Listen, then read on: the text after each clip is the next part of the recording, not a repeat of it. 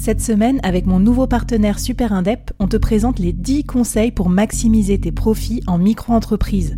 Des conseils pour maximiser tes gains, mais surtout éviter les boulettes administratives. Autant te dire que ça m'aurait plu d'avoir quelqu'un qui me donne ces conseils-là quand je me suis lancée. Je te mets le lien vers ces 10 conseils pépites et un petit cadeau qu'on te réserve avec Super Indep en description de cet épisode.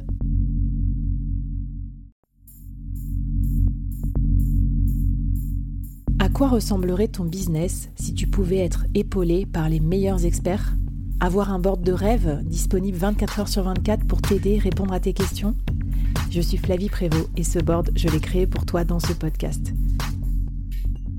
Tu es dirigeant, entrepreneur, freelance ou tu vas bientôt te lancer ? Ne reste pas tout seul dans ton coin. Inspire-toi des conseils des meilleurs chaque jour par ici, à mon micro. Et si tu l'oses, on te mettra au défi parce que nous, ce qu'on aime bien, c'est te faire progresser vite et bien. Alors bienvenue à toi, bienvenue dans ton board et bon épisode.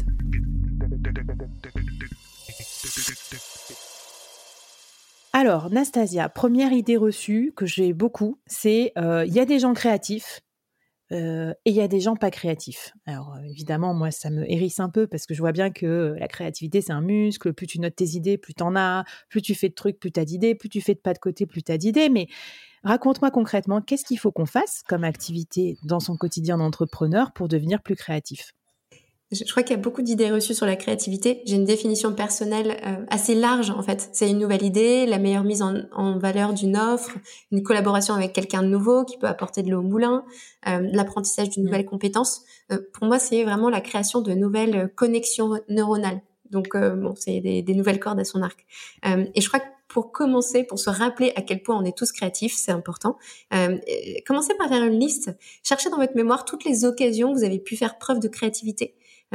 Ça peut être l'écriture d'un article, une idée gentiment farfelue dans un brainstorming, une nouvelle technique de démarchage, un ajustement d'un mail qui fonctionne pas, l'arrangement d'un espace de travail qui vous va mieux. On est tous créatifs. Il n'y a pas de question de avoir ou pas avoir. Par contre, je crois qu'il y a une prise de conscience à faire sur le fait que la créativité, c'est à l'opposé de la logique de performance, en fait. Donc, il n'y a pas de réussite ou d'échec à la créativité. Voilà, c'était un peu un point de départ. Alors, c'est marrant que tu dises ça parce que moi, j'ai été très manager, performance. Je le suis toujours. D'ailleurs, si vous écoutez le board, vous savez que pour moi, c'est toujours utile de mettre en pratique, de rentabiliser en quelque sorte. Alors, on peut critiquer ou pas, mais les conseils qu'on se donne, les inspirations qu'on se donne.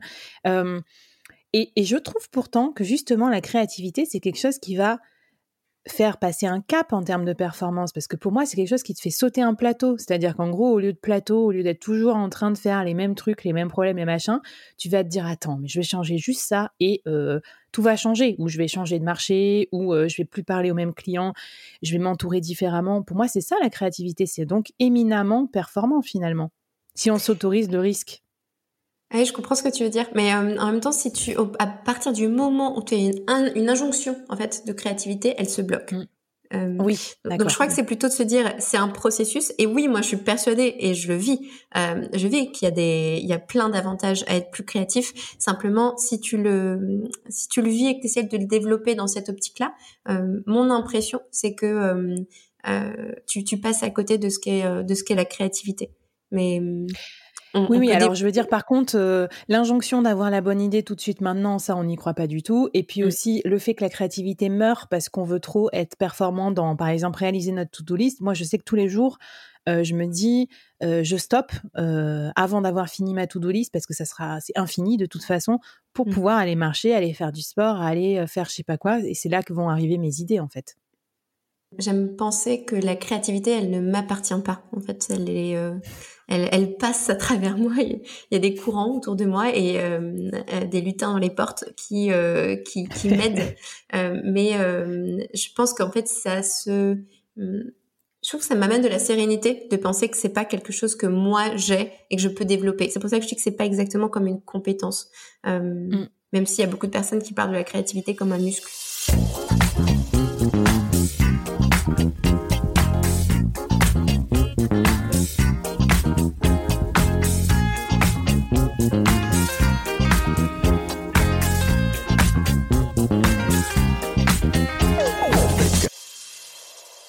Et Et alors justement, qu'est-ce que tu nous conseilles comme exercice pratique pour être plus créatif, pour attraper cette espèce de petite créativité qui passe par là ? Il y a plein de choses. Déjà, c'est peut-être de s'inspirer de parcours de création, des gens qui nous inspirent. Il y a un livre que j'avais lu qui s'appelle « Créer, les masterclass de France Culture » avec des interviews de Jean-Claude Améyssen, Maylis de Kerangal, l'architecte Jean Nouvel, le BDiste Johan Svar. Et en fait, s'inspirer par l'exemple des autres processus de créativité, je trouve ça, moi ça m'aide énormément, je trouve ça vraiment intéressant et fertile. On n'a pas besoin toujours de réinventer la roue. Je pense qu'il faut se rendre compte qu'il y a des personnes qui passent par une extrême discipline. Je crois que Bernard Werber, il s'attable tous les matins au même café pendant de 8h à 12h. Et en fait, il y a plein de manières de faire. Il n'y a pas qu'une seule. En termes d'exercices créatifs, par exemple, vous pouvez vous donner des rendez-vous créatifs et les mettre dans votre agenda. Donc, aller à un film, voir une expo, des dessins, des ateliers d'écriture. Aller, je sais pas, préparer des moments de... Vous allez découvrir des nouvelles boutiques, aller à des conférences, faire du sketchnoting, je sais pas. Mais ça peut être vraiment intéressant de se créer un rendez-vous hebdomadaire sur ça. Écoute, je valide tout à fait et là-dessus, je veux même vous dire que moi, ça m'est déjà arrivé d'emmener un client au musée ou d'aller, faire un truc créatif aussi avec d'autres gens. Souvent, j'invitais mes collaborateurs à des conférences ou des choses comme ça et j'avais l'impression qu'ils n'avaient jamais eu ce genre d'expérience. Et je trouve que c'est sympa aussi d'embarquer les autres dans son expérience créative parce que du coup, ça crée, une espèce de créativité au carré où du coup, l'autre va te renvoyer aussi d'autres choses qu'il a vu passer que peut-être toi, t'as pas vu passer. J'ai déjà proposé à une collaboratrice d'aller à la piscine pour faire une réunion.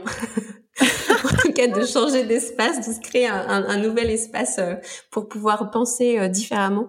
Donc, non, je suis absolument fan d'idées, de penser dans des endroits différents. Et notamment, je crois que c'est la reine de la créativité qui s'appelle Julia Cameron, qui a écrit un livre qui s'appelle « Libérez votre créativité » où elle propose des tonnes d'exercices, donc vous pourrez en trouver là-bas aussi. Elle propose, par exemple, de faire des marches hebdomadaires solitaires qui permettent de libérer des endorphines et envisager des situations un peu sous un autre angle. Et je crois que son exercice le plus connu, c'est d'écrire 3 pages tous les matins en écriture automatique, donc c'est-à-dire sans trop réfléchir, laissez venir ce qui vous vient. Et on peut appeler ça aussi une sorte de poubelle mentale. Et ça permet de libérer des pensées négatives qu'on ressasse en boucle et faire de la place aux nouvelles idées. Ça, je crois que c'est assez fondamental. Ouais.